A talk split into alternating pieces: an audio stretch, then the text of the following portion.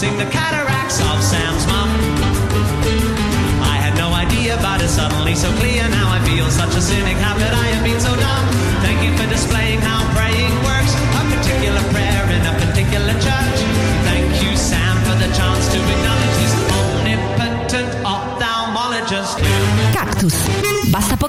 E buona settimana, buona settimana a tutti, qui Concita De Gregorio che saluta Daniela Mente detta Amens, eh, Paola e Carlo Chicco di RKO e naturalmente il mitico Nick Di Fino tutti quanti voi che siete tantissimi, io sono un po' commossa ogni volta che vado sui social a cercare Cactus il podcast e vi trovo sempre lì. Sapete che questa è la puntata numero 24 del nostro podcast? Insomma, stiamo andando, stiamo andando piano ma lontano, come dicevano i nostri nonni che bisognava fare, andare piano ma lontano. A proposito di nonni, in questa settimana ho riflettuto tantissimo sugli insegnamenti che abbiamo avuto da ragazzini quando ci dicevano mh, mm, di studiare per esempio, no? Ci dicevano studiate perché è così che vi libererete dal bisogno. C'era un tempo in cui si usavano queste parole e non sembravano retoriche o populiste perché c'era davvero il bisogno, era una generazione uscita dalla guerra, i nostri nonni venivano spesso dalle campagne e studiare era un modo per emanciparsi, il famoso ascensore sociale. I miei genitori si sono mm, diplomati e poi laureati, i primi della prima generazione nella mia famiglia e quindi sono potuti diventare impiegati dello Stato e, e mi hanno sempre insegnato che è solo attraverso il sapere che si governa perché il sapere è potere. Ecco, riflettevo su questo perché invece ultimamente c'è una certa confusione no? tra, eh, tra quello che è il sacrificio e lo sforzo che richiede ehm, conoscere, quindi anche addentrarsi in pensieri complessi e invece la facilità con cui tutto questo si liquida come eh, sì, insomma, ehm, io mi sento spesso dire eh, snob, radical chic, oppure gente con la puzza sotto il naso, invece bisogna andare, bisogna andare al popolo e parlare al popolo. Ecco, questo naturalmente sì, bisogna andare al popolo e parlare al popolo, ma la democrazia non è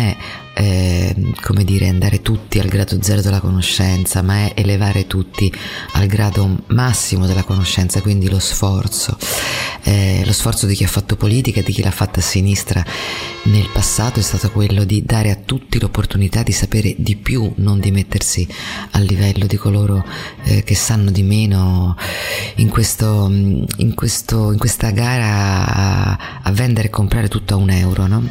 E quindi alla svalutazione, alla ridicolizzazione, insomma è un momento molto difficile ed è anche difficile parlare di questi argomenti, è un momento un po' notturno e, e qui vengo al tema di oggi perché noi oggi parliamo di cose che succedono nella notte. Nella notte succede tutto quello che veramente conta. I sogni che sono eh, più reali del vero e, e poi tan, tante, tanto lavoro accade di notte, tantissimi di noi lavorano di notte, io per anni ho fatto i turni di notte in tipografia e quando tornavo a casa i miei coinquilini mi guardavano un po' con sospetto perché non capivano bene che lavoro facessi, ero molto giovane, ma insomma mm, ci sono cicli produttivi che non si fermano, nella notte le persone lavorano, ma la notte le persone tante eh, anche ascoltano, studiano, leggono, ehm, fanno radio, fanno radio, nella notte si fanno le trame del potere, io Daniela mi ricordava l'altro giorno alcuni passaggi del libro nella notte che adesso sta diventando un film, sto scrivendo con altri bravissimi autori la sceneggiatura e nella notte è quando si decidono le trame del potere, quando si prendono le decisioni che di giorno poi arrivano come già assunte, ma quando e da chi non si sa, è nella notte.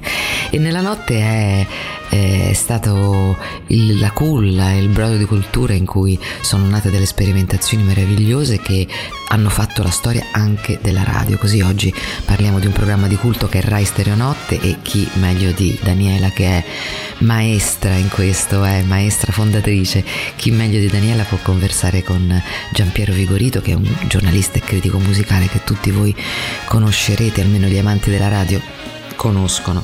E mm, io mm, non so, sono davvero emozionata di condividere con voi questa ventiquattresima puntata del nostro podcast che è fatto con i nostri mezzi e quindi è proprio nello spirito del cactus, fare tanto con poco, basta poca acqua. Buona settimana, buona giornata e buon ascolto. Signore e signori, buonanotte.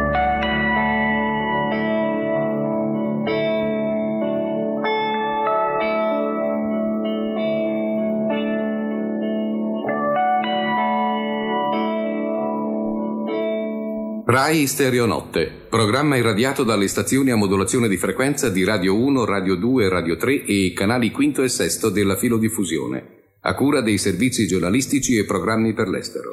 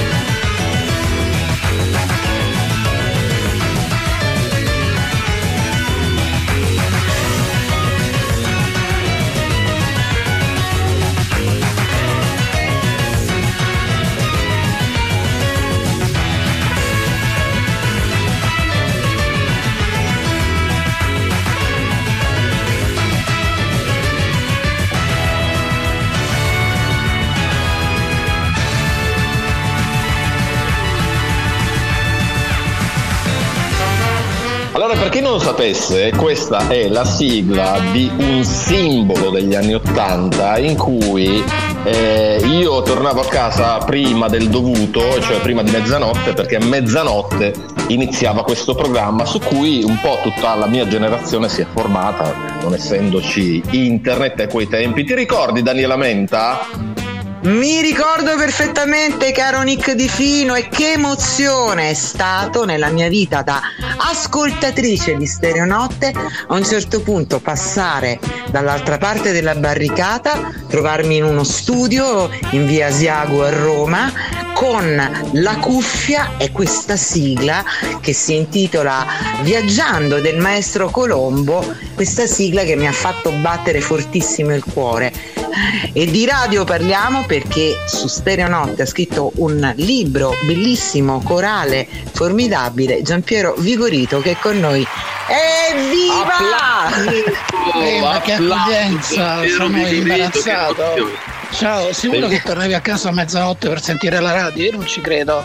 Tu facevi il TVR fino a tardi. Verissimo, ma ti dirò di più. Io eh, a volte mi addormentavo, sapevo che a volte mi addormentavo, eh, perché non poi andavo a scuola, spero. avevo 15 anni, 16. Ah, ok, ok. E, e, allora mettevo le cassette, le TDK, te le ricordi? E come no? mettevo certo, le TDK, no, certo. Me le registravo e poi le ascoltavo nel pomeriggio, perché da qualche parte la musica la dovevi anche imparare e non essendoci insomma come adesso questa grandissima quantità di mezzi e di possibilità, ovviamente che cosa fai? Eh, ti ascolti la radio e quello era il nostro mezzo. Poi io iniziai a fare la radio grazie a quel programma e, e, quindi è tutto bellissimo, l'emozione a mille, come si dice.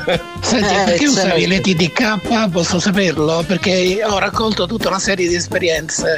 Perché dicevano che le TDK, al contrario eh, delle altre, delle bus, le, TDK, sì, le TDK, le Chrome avevano una risoluzione migliore. migliore. Eh, okay. Eh, che ne so, mi dicevano questo, io accettavo il consiglio che mi dicevano quelli più grandi. Duravano nel tempo, duravano nel tempo tempo si smagnetizzavano di meno. Allora, Giampiero Vigorito, per i pochi che non lo conoscessero, giornalista, è stato sì, direttore sì, di Rockstar e poi dall'83 al 94 ha condotto Stereonotte il programma notturno di Radio Rai. A Rai Stereonotte ha dedicato con tanti dei suoi compagni di avventura un libro pubblicato da Jacobelli Editore che racconta la storia di questo programma veramente di culto. un programma ideato, pensato, voluto, fortissimamente voluto da Pierluigi Tabasso che è stato un dirigente RAI visionario. Giampiero non, non, non aveva senso fare un programma di notte, invece i numeri gli diedero ragione. Invece praticamente ha detto tutto te, in effetti lui è stato un personaggio visionario, purtroppo sa parlare al passato perché Pierluigi ci ha lasciato qualche anno fa. E tra l'altro con estrema dolcezza perché negli ultimi anni di vita, dopo che era diventato un pensionato della RAI, aveva prestato soccorso alla gente, aveva cura di alcune persone malandate, si prendeva cura anche di gatini randaggi, se per questo.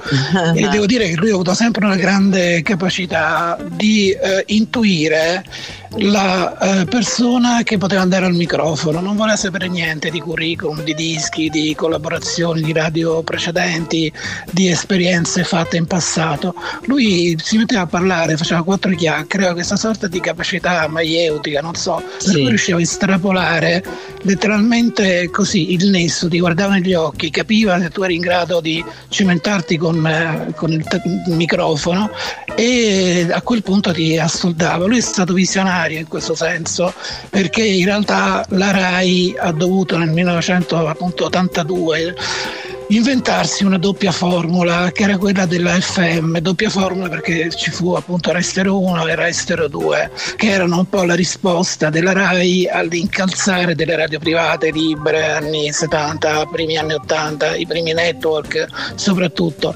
E la RAI ovviamente per non rimanere completamente fuori giro, fuori ovviamente dal, dal giro giusto per l'appunto, cercò di eh, rispondere con eh, questo Rester 1 e Rester 2, il che andava tutto bene anche perché si potevano prendere tra l'altro conduttori già abbastanza navigati dalle stesse radio private e utilizzarli nel pomeriggio perché c'era questa sorta di Swift o di Switch. Mm, Jonathan Swift è forse un'altra persona, forse una, una macchina. e, e, quindi c'era questo switch per cui da una parte continuavano i programmi adulti di, in, in AM della RAI dall'altra parte invece c'era la FM della RAI una programmazione chiaramente molto più giovanile ripeto tutto questo di pomeriggio poteva essere in qualche modo accettabile percorribile la notte è piccola per noi la notte rimaneva un grande eh, rebus da risolvere perché non si sapeva che tipo di ascolto ci sarebbe potuto essere si pensava che la notte fosse appannaggio essenzialmente di fornai, di vigilanti, di corrieri, di camionisti. Ma anche, ma anche, di, ma anche di, studenti che non, non, volevano andare a scuola il giorno dopo. Esatto, e infatti noi abbiamo capito, e il visionario di Tabasso ha capito molto presto, che quella scommessa che era stata bistrattata da tutti all'inizio, per cui dicono sì, ma per chi trasmettite suonerai sì e no per quattro gatti, invece c'era un ascolto molto forte, molto potente e soprattutto c'era questo popolo della notte che non era soltanto fatto dai fornai di qui sopra, ma da molti sì. ragazzi, molti giovani che anche andavano come nel tuo caso a scuola e che magari appunto ascoltavano la prima parte della trasmissione che andava in onda da mezzanotte e mezza fino all'una e mezza, tre di notte al massimo e poi proseguivano con le cassette che ascoltavano il giorno dopo e spesso queste cassette venivano portate direttamente ad un negozio di dischi e si cercava il disco che veniva citato all'interno della cassetta. Molta gente però si addormentava ascoltando con le cuffiette sul cuscino con la radiolina e con appunto la cuffietta il giorno dopo si trovava sbriciolata sul cuscino con la gommina che era diventata un confermo confermo tutto. Confermo. Allora eh, Rai Stereonotte il libro Rai Stereonotte il libro Jacobelli editore andatelo a vedere, cercatelo perché davvero per chi ha ascoltato quel programma, ma anche per chi ama la radio, è veramente un viaggio all'interno di queste onde dell'etere, l'etere che non anestetizza ma invece fa, fa battere forte il cuore. Sulla copertina sicuramente Giampiero Vigorito ha scelto la copertina di The Night Fly, il primo album in studio eh, da solista di Donald Fagan pubblicato nell'82. un disco che Fagan aveva dedicato a Lester the Nightfly, questo DJ che Donald Fagan ascoltava da ragazzino. Veramente un'opera perfetta che si, eh, che si sviluppa, che si dipana nella notte. No? C'è questo orologio fermo sulle 4.10, c'è il DJ con questo vecchio microfono, un pacchetto di Chesterfield, i giradischi e si intravede un eh, album di Sonny Rollins e io direi che ci ascoltiamo subito Donald Fagan The Night Fly.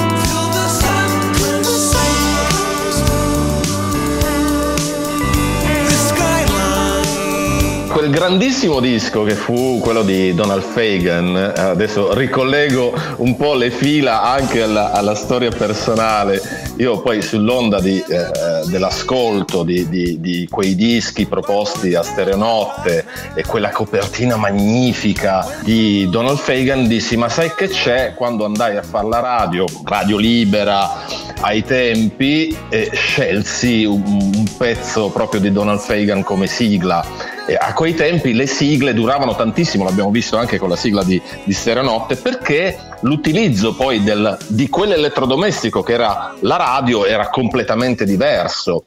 Oggi non si ascolta più in questo modo. Co- come la stai vedendo, Giampiero, la tempistica con cui si ascolta adesso, anche il fascino che allora era delle copertine che oggi non c'è più? Come la stai vivendo questa transizione? È una transizione infinita ed è anche molto complicata. Io vengo da una riunione in cui si è parlato di radio web e sappiamo quanto siano importanti e sappiamo quanto siano importanti anche i podcast e voi ne sapete qualche cosa ovviamente. Eh beh, noi siamo quindi siete quello e quindi è materiale che masticate tutti i giorni evidentemente. Come lo sto vedendo? Sto vedendo come una grande possibilità di ricerca ma anche in fondo come una rischio di inaridimento, nel senso che come dicevi te prima le sigle erano molto lunghe, adesso tutto viene consumato in pochissimo tempo, le canzoni non durano più 5, 6, 10 minuti, ma durano necessariamente 3 minuti scarsi proprio perché sembra che l'attenzione del, dell'ascoltatore, del pubblico, sia un'attenzione molto più volatile, molto più veloce e quindi per catturare questa attenzione tutto viene sbriciolato come le famose cuffiette mm. di sopra e viene uh-huh. quindi consumato in maniera molto più veloce, molto più rapida. E poi la radio come dire, non è più una radio che si sceglie, è una radio che in qualche modo ti deve venire a cercare, se no non ci sono alternative. La grande alternativa ovviamente è l'on demand, diciamo, è il podcast, è il fatto che io mi faccio la, la, la scaletta, le playlist che voglio, è il fatto che io scelgo comunque di compilarmi il programma che preferisco, quindi in qualche modo sono io che scelgo, non più che subisco la radio come appunto è stata in qualche modo concertata negli ultimi, negli ultimi anni. Mm, tu parlavi prima di copertina di The Night Fly. Eh, l'operazione libro di Stranotte potrebbe sembrare un'operazione, a parte il fatto questa combinazione, questa coincidenza per cui quel disco è uscito esattamente quando usciva esatto. per la prima volta Steronote, quindi sembrava quasi una cosa proprio frutto del caso, in qualche modo uh-huh. cercata uh-huh. dal destino, come se noi ci fossimo messi d'accordo con eh, Donald Fagen affinché appunto producesse un disco esattamente in concomitanza con l'inizio delle nostre trasmissioni. La copertina del libro non poteva essere che quella. Eh, come ha fatto prima benissimo Daniela, ha descritto minuziosamente quella copertina e c'era praticamente una sorta di guerra tra di noi conduttori perché la descriveva in maniera più accurata. E quindi c'era ad esempio Lucio Seneca, napoletano Lucio Seneca, che non parlava di portacenere, parlava di ceneriera, quindi ognuno riusciva ad applicare un vocabolario differente a seconda ovviamente, poi c'erano le 4.09, le 4.10, eh, sì, sì, sì, il tempo dei lupi, no? Peraltro vi suggerisco, ce l'ho proprio in mano in questi mm-hmm. giorni, questo eh, libro appena tradotto in Italia di Jan Tennen, lui è stato un grandissimo critico musicale, l'ha tradotto Atlantide, si intitola Mi porta a casa questa curva strada e c'è un capitolo dedicato a Donald Fagan, è veramente formidabile, formidabile, l'eminente hipster, no? tutta la storia con gli stili Dan, eh, mh, mm, leggetelo perché ne vale la pena. Sì, che poi ci sono tantissimi aneddoti su questo disco, ad esempio c'è l'aneddoto della fotografia. Noi abbiamo trovato questa fotografia che abbiamo acquistato perché volevamo essere tranquilli, non volevamo fare le cose in maniera clandestina, temendo ovviamente ripercussioni e multe epocali. Quindi abbiamo comprato lo scatto della copertina di The Night Fly solo che la copertina è quadrata ed è virata in azzurro e non è di ottima sì. risoluzione. Noi siamo riusciti a trovare una copia originale, quella che abbiamo acquistato, ma poi ne abbiamo trovata casualmente un'altra nel deep web, nel dark web appartenente ad un sito sconosciuto, credo portoghese addirittura, che ci ha dato la possibilità di avere lo scatto in orizzontale e quindi di vedere anche tutta una sezione, una parte a sinistra della foto di copertina sì. che in realtà appunto nella copertina quadrata del disco non si vede. Non, non si vede. Poi il nostro grafico si è divertito a colorare seguendo tra l'altro una tracciatura fedele, proprio ha fatto un lavoro filologico, per cui ha ripreso i colori originali del giradischi, quindi lui sa, può parlare per mezz'ora di quel giradischi lì, di che marca è, di che modello, a quando risale, e ha colorato quindi il braccetto in un certo modo, il portapuntine, il pacchetto di Chesterfield è stato ridisegnato rimesso e collocato in un secondo tempo, wow. perché quello che si vedeva non sì, era vabbè, altrettanto chiaro. Quindi una ricostruzione una meraviglia. Tra l'altro questo scatto è stato girato, è stato fatto all'interno di Casi d'Alfagen, quindi è stato ricostruito questo set appunto in questa casa con eh, i pannelli fonassorbenti, con eh, un piccolo block notice attaccato alla parete, con appunto tutti gli elementi sulla scrivania che avete descritto. E sono stati fatti due scatti perché il primo si sono accorti all'ultimo momento che eh, mostrava il microfono anni 50 al contrario, quindi eh, dovettero rifare un altro scatto. Senti, a proposito, ritorniamo un attimo a parlare invece di radio, Sì, no? sì, la radio, certo. quella di un tempo, i dischi che uno si portava da casa, la meraviglia di Stereonotte, ma devo dire di quella Rai, eh, di quella Mm-hmm. grande Rai, era la libertà assoluta dei conduttori, degli speaker, dei DJ di mandare la musica che volevano. Ecco, portarsi i dischi da casa. Allora, io vado un po' come dire a ruota libera su questo argomento e faccio un po' di associazione di idee. E io ricordo che quando tornavo a casa 22-23 anni, a parte il fatto che tornavo da una città sconosciuta, perché Roma di notte, al di là delle estati romane, al di là di certe feste, al di là di certi incontri, di certi concerti, mi era del tutto sconosciuta. Quindi per me era un luogo nuovo il fatto di andare a fare colazione alle 6 di mattina al bar di Via Rangelico, ad esempio. Quindi a parte questo elemento di, di novità, e io ricordo che in realtà tutto questo, al di là della musica, al di là delle scelte di ognuno, al di là del jazz eh, fatto da Fabrizio Stramacci o da Roberto Sasso, al di là della musica black fatta da mm, Marco Boccito, Boccito. da Alberto Castelli, da Peppe Videtti. Ecco, a parte questo, noi facciamo soprattutto i facchini di noi stessi. Era praticamente un primo modo di fare aerobica, di fare fitness, workout, non so come dire, perché i dischi da casa si diceva portarsi 25-30 dischi che avevano un certo peso perché il vinile allora pesava abbastanza. E io mi ricordo che quando tornavo dalle trasmissioni nel cuore della notte avevo la borsa del calcio, i dischi in vinile e ovviamente anche la spesa che avevo fatto e quindi devo farmi una fatica micidiale per riuscire ad arrivare al mio piano ed entrare incolume in casa con le dita marchiate ovviamente dai segni del- delle borse o delle buste di plastica. E però a proposito di quello che ci stavamo dicendo prima, sì c'era questo fascino di poter decidere ampiamente, liberamente e quindi fuori dalla segregazione delle scalette preconfezionate i dischi che volevamo. Quindi c'era questa grande libertà e questo modo di comunicare con la gente che era molto diretto, perché la gente da una parte, quelli che ci ascoltavano, si lasciavano guidare e fluttuavano, come dicevete prima, nell'etere liberamente, altri invece cercavano di capire inizialmente il pezzo, la canzone che veniva subito dopo. Molti di noi eh, come dire, alcuni mandavano quasi sempre brani diversi di volta in volta, chi invece aveva più un rapporto da radio privata, diciamo, cercava di costruirsi una scaletta che avesse non dei tormentoni ma dei punti che si potevano ripetere nel tempo. E l'impressione che tutto questo provocava nell'ascoltatore era quella che ogni pezzo che ne mandavamo in onda in qualche modo sembrava essere fatto, pensato e rivolto all'ascoltatore, cioè ognuno si sentiva l'interlocutore unico e privilegiato di quello che ascoltava. Poi ha parlato di lettere, lettere mi fa venire in mente un gioco un po' alla Bardezzaghi, lettere, lettere, lettere, lettere, lettere come grande libertà appunto di viaggiare, di vagare nell'etere, di ascoltare questa musica.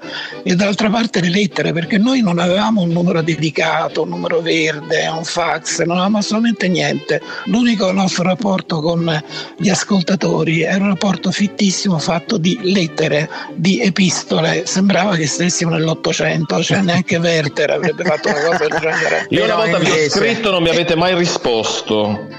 Eh, Eh, chissà che ora ti hanno risposto. Chissà perché. Sì, No, di lettere ne scrivevamo ben poche, c'erano però dei saluti a inizio di trasmissione per cui queste lettere ci venivano consegnate da, da Tabasso che sbirciava per riuscire a capire, essere un po' meno visionario e più voyeur, cercare di capire un po' le nostre tendenze, se piacevamo o non piacevamo, se avevamo un pubblico più maschile, più femminile, più adulto, più giovanile. E quindi ci consegnava questo po' di lettere, io le conservo ancora, sono tantissime e il 30% di queste lettere sono di argomentazione prettamente musicale. Il 70% sono lettere che sembravano inviate alla posta del cuore, a signorina Sì, sì, beh, no, ma poi, ma poi la notte sentimentali, sì, poi la notte Sì, ovviamente te- è un moltiplicatore di emozioni, insomma. Ma perché, ma perché quella radio era un elettrodomestico sentimentale? O tra i brani, diciamo tra i musicisti, il gruppo che eh, Giampiero Vigorito ci ha fatto sentire a palla di cannone quando faceva Rai Stereo Notte erano i Prefab Sprout, questa è Oh. Bonnie.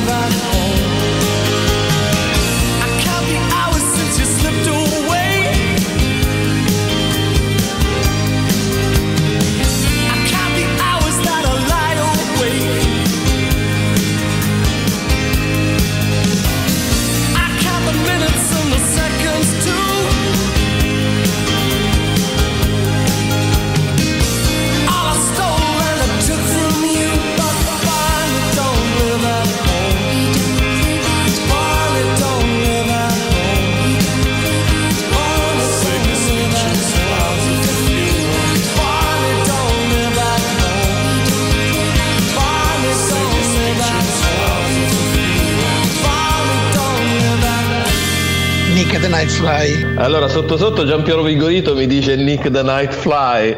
Ma che bellezza, ti ringrazio Ti tantissimo. piacerebbe, Mi Nick? piacerebbe molto. Dicevo, eh, Io ascoltavo la radio perché lì si faceva la ricerca, no? tra, le- tra i pochi mezzi che si utilizzavano allora per poter fare ricerca c'era la radio, c'era Mr. Fantasy anche col grandissimo Carlo Massarini, ma c'era anche Rockstar che era il punto di riferimento. Prima che Giampiero arrivasse a Rockstar, tu quando sei arrivato a Rockstar?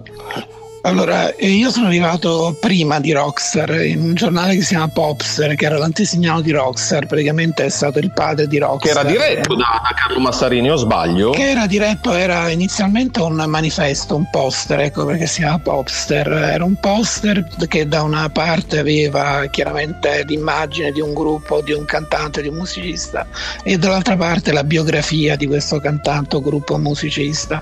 Poi è diventato con il tempo un giornale, una rivista, un magazine a tutti gli effetti. Poi c'è stata una sorta di rivoluzione, siamo ancora ai tempi di Popster, perché eh, Massarini era spesso in California ospite del suo amico, del suo fratellino del cuore, Jackson Brown, o eventualmente in Giamaica in Giamaica da Bob Marley. Robetta da niente, no? Cioè, Jackson Brown da una Sì. parte e parli dall'altra. Sì, sì, ma lui era uno che si trattava bene, ovviamente. Di conseguenza il giornale ne Sempre. risentiva, per cui non usciva esattamente con la puntualità richiesta di mensile. Allora l'editore decise di fare una sorta di, di fronda e di creare una specie di secessione interna e eh, fummo chiamati io ed altri conduttori a rimpolpare un po' le file di questo giornale che ovviamente si era diviso tra massariniani e invece eh, nuove forme, nuovi, nuovi infiltrati, diciamo così, che hanno dato una mano per eh, far sì che questo giornale riuscisse a rispettare la cadenza mensile. Quindi io entrai a Popster esattamente per la morte di Elvis Presley. Il mio primo articolo era sulla morte di Elvis Presley. Moriva il re del rock and roll e io così entravo in quella rivista a parlare per la prima volta di rock.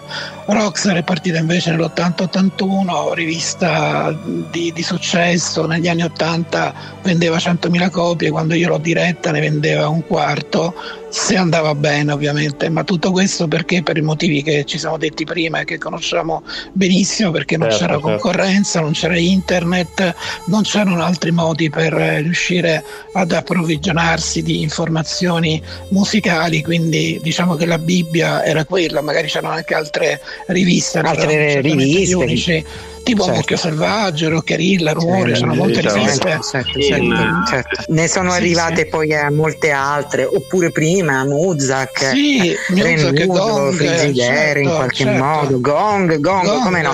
Senti eh, Giampiero, non soltanto giornali radio, non soltanto giornalismo eh, musicale, ma anche in qualche modo invece libri.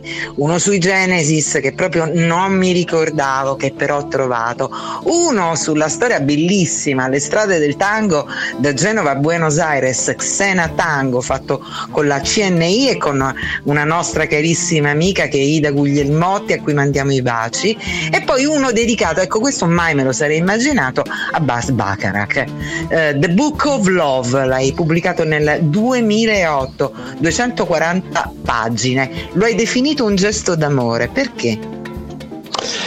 Allora, ehm, questa domanda mi coglie vagamente impreparato, eh, sto cercando di trovare dei nessi. Allora, il libro su Steranotte è venuto fuori per il lockdown, eh, non si aveva niente da fare, eh, l'alternativa era sbattere la testa contro il muro e quindi ho detto, beh, facciamo qualcosa, mettiamoci a scrivere un libro. Avevo già questa sorta di copione di canovaccio a cui attenermi e quindi ho deciso di fare questa operazione molto compilativa, molto complessa perché si tratta di mettere d'accordo tutti i vari conduttori, eh, far sì che comunque con un gruppo social di Facebook eh, molta gente, molti ascoltatori di allora di Steranote potessero essere coinvolti e lasciare, devo dire forse la parte più bella e più interessante del libro che sono appunto le memorie, i ricordi, i contributi dei nostri Sì. ascoltatori di una volta che è nettamente la parte più suggestiva e emozionante. Vogliamo ricordare la pagina Facebook?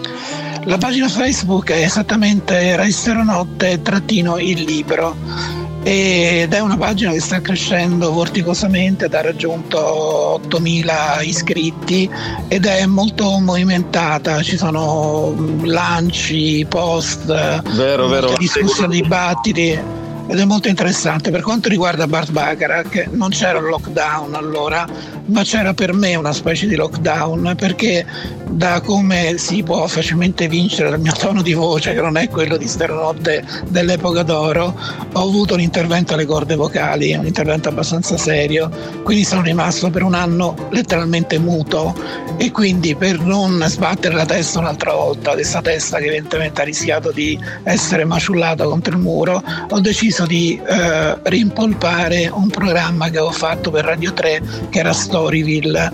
Storyville era la lettura di un libro già edito, chiaramente degli estratti, che poi si alternavano a delle canzoni, tipo una biografia di Leonard Cohen, si leggeva solitamente un, un attore, quindi un fine dicitore, una parte di questo libro e si alternava con dei brani e tutto questo durava per mezz'ora, per cinque giorni, cinque giorni feriali della settimana.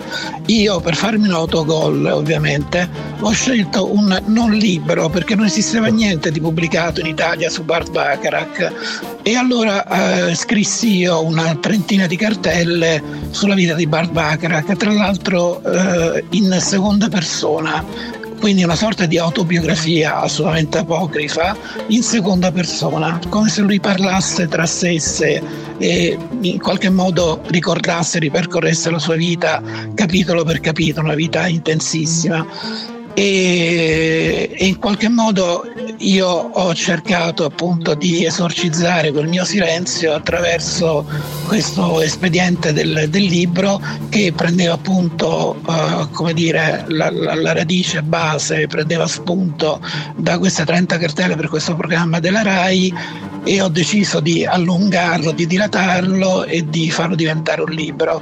E devo dire che l'esperienza mi ha molto dire, gratificato perché è stato un impegno letterario, tra virgolette, abbastanza ricercato. Di tempo a disposizione ne avevo tanto, di voce poca. Anche Bart Bacharach non ha una gran voce, anche se spesso si cimenta a cantare, ma lui si è avvalso di collaborazioni straordinarie da Dion Warwick, ovviamente a Dusty Springfield, a migliaia di cantanti. E ho scelto Bacharach perché Bacharach è il musicista come dire, anziano, più contemporaneo e più innovativo che esista. Perché negli anni Ottanta, quando mandavo i Prefab Sprout, tra i vari maestri dei Prefab Sprout c'erano appunto Bart Bacharach, Stephen Sondheim, c'erano George Gershwin, Cole Porter e molta musica degli anni Ottanta ha fatto in modo che il nome di Bart Bacharach tornasse in auge e quindi c'erano un sacco di cover che giravano, i Deacon Blue, i Frankie Ghost Hollywood, hanno fatto un sacco di eh, cover di reinterpretazioni di brani di Bart Bacharach. Quindi negli anni 80 c'è stato questo revival di Bart Bacharach, ma poi anche negli anni 90 anche tutto il Britpop si è E dedicato come no, come no, alla, certo, certo, il no, cool father, rinascita, il cool father. il Mm, cool mm, mm, father del pop, esattamente. Esatto, Quindi- e noi ce lo ascoltiamo, io vi interrompo. Perché Bene. siete dei chiacchieroni, eh, invece facciamo parlare un po' la musica, perché qui Bacharach incontra veramente un signore, un leggendario miliardario americano, in- il padre indiscusso della melodia bianca, incontra un ex punk di origini irlandesi, un viaggiatore tra jazz, classica e rock, Costello Bacharach da Painted from Memory, questa è Toledo.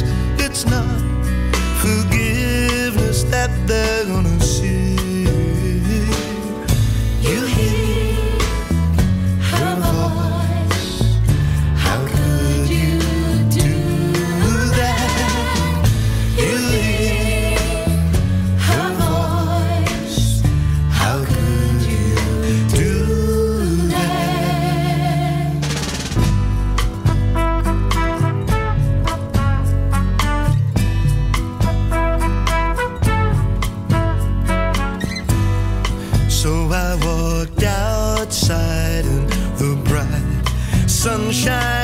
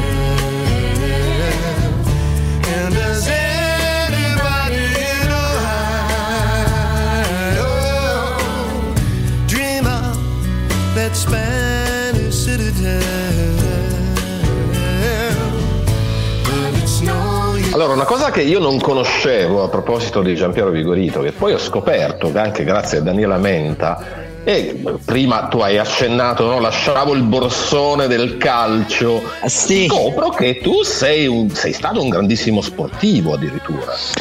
Ma io ho praticato molti sport e mm, ho rischiato di non fare il critico musicale ma diventare un finanziere ad esempio perché per pochissimo non sono entrato nelle fiamme gialle ma soltanto perché era l'anno olimpico e quindi avevano chiuso i battenti. Ho fatto il militare nel corpo sportivo dell'esercito ad esempio e ho fatto atletica leggera prevalentemente.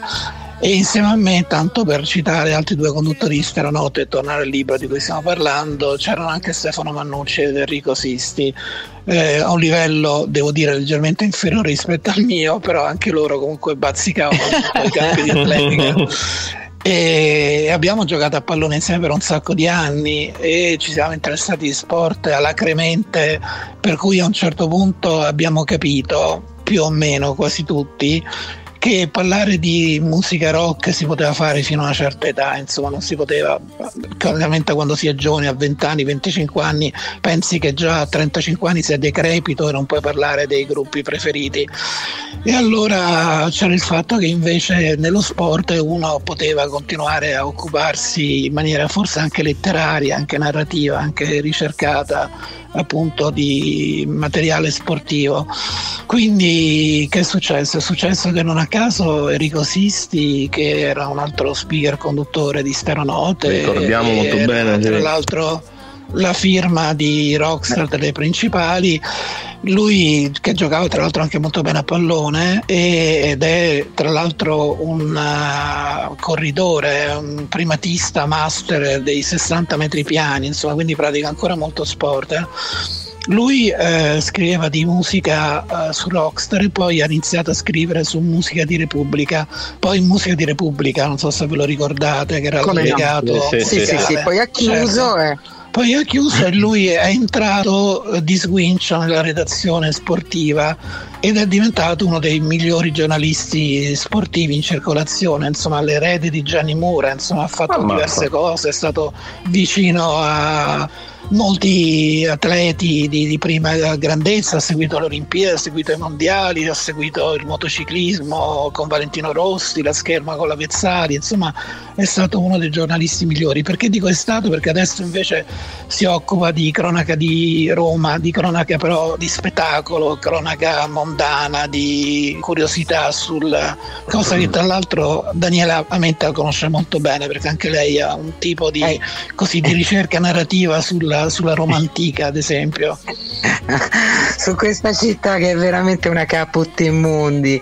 E dico, era quando facevo stereonotte io faceva il eh, come dire, ci davamo il cambio e eh, Mhm. anche nelle situazioni mh, estive in cui c'erano 50 gradi all'esterno, lui era sempre con il maglioncino, talvolta dei guanti perché aveva freddo. Io dicevo, guarda, tu hai un problema di ipofisi, hai un problema sicuramente. e lui che è un ipocondriaco mi chiedeva ogni volta, Esatto. ma in che senso? Ma in che senso? Ma torniamo a parlare invece eh, di Giampiero e lo sport, perché Ah, in, nel Giampiero 2000 l'ipocondria, che so, tutte queste malattie che ti ho citato, insomma ci stava bene a pennello proprio. Nel 2012, in occasione delle Olimpiadi di Londra, tu inizi questo ciclo bellissimo, veramente, che io ho ascoltato in podcast eh, su Radio 3, 20 puntate, leggende olimpiche. E poi hai fatto le, quando c'è stato, ci sono stati i mondiali di calcio in Brasile, hai fatto leggende mondiali. Insomma, hai raccontato veramente questi personaggi meravigliosi, Mennea, Jesse Owens, la storia di Monaco 72, la farfalla, Olga Corbut. Sei preparatissima, Eh, io sono commosso da queste cose. È ecco, incredibile. questo, questo anno è stato, beh, ma mi piace molto perché Ah. veramente la, Questa è la scuola grande- di stereonotte, no? Questa è la scuola. il, il grande sport raccontato a certi livelli è assoluta è assoluto lirismo assoluto lirismo allora volevo con te eh, visto che ti abbiamo nostro ospite con tanta gioia ricordare due parole Maradona Sì. e Paolo Rossi Allora, ehm, due, due grandi. Maradona me ne sono occupato anche all'interno di Xenotango, perché Xenotango, come dicevi giustamente te prima, era questo libro, è stato questo libro tra l'altro prodotto dalla Compagnia Nuova India che tu conosci molto bene. Certo e vorrei dare un saluto anche a Roberta Luisio che era la principale interprete, cantante e protagonista del progetto che purtroppo è venuta a mancare e, e mi sono occupato molto di calcio sudamericano e quindi Maradona era un, eh, come dire, un passaggio obbligato.